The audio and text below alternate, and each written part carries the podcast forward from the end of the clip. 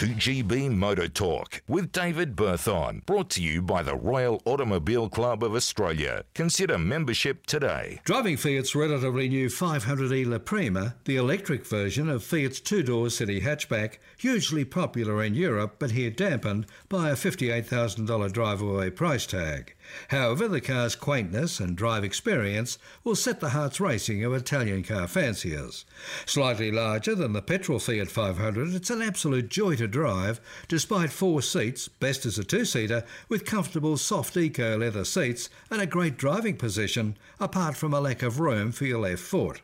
With a 42 kilowatt hour lithium ion battery, its electric motor produces 87 kilowatts of power, 220 newton meters of torque, and with three drive modes, this small electric city car is athletic and fun to drive, despite tipping the scales at 1300 kilos.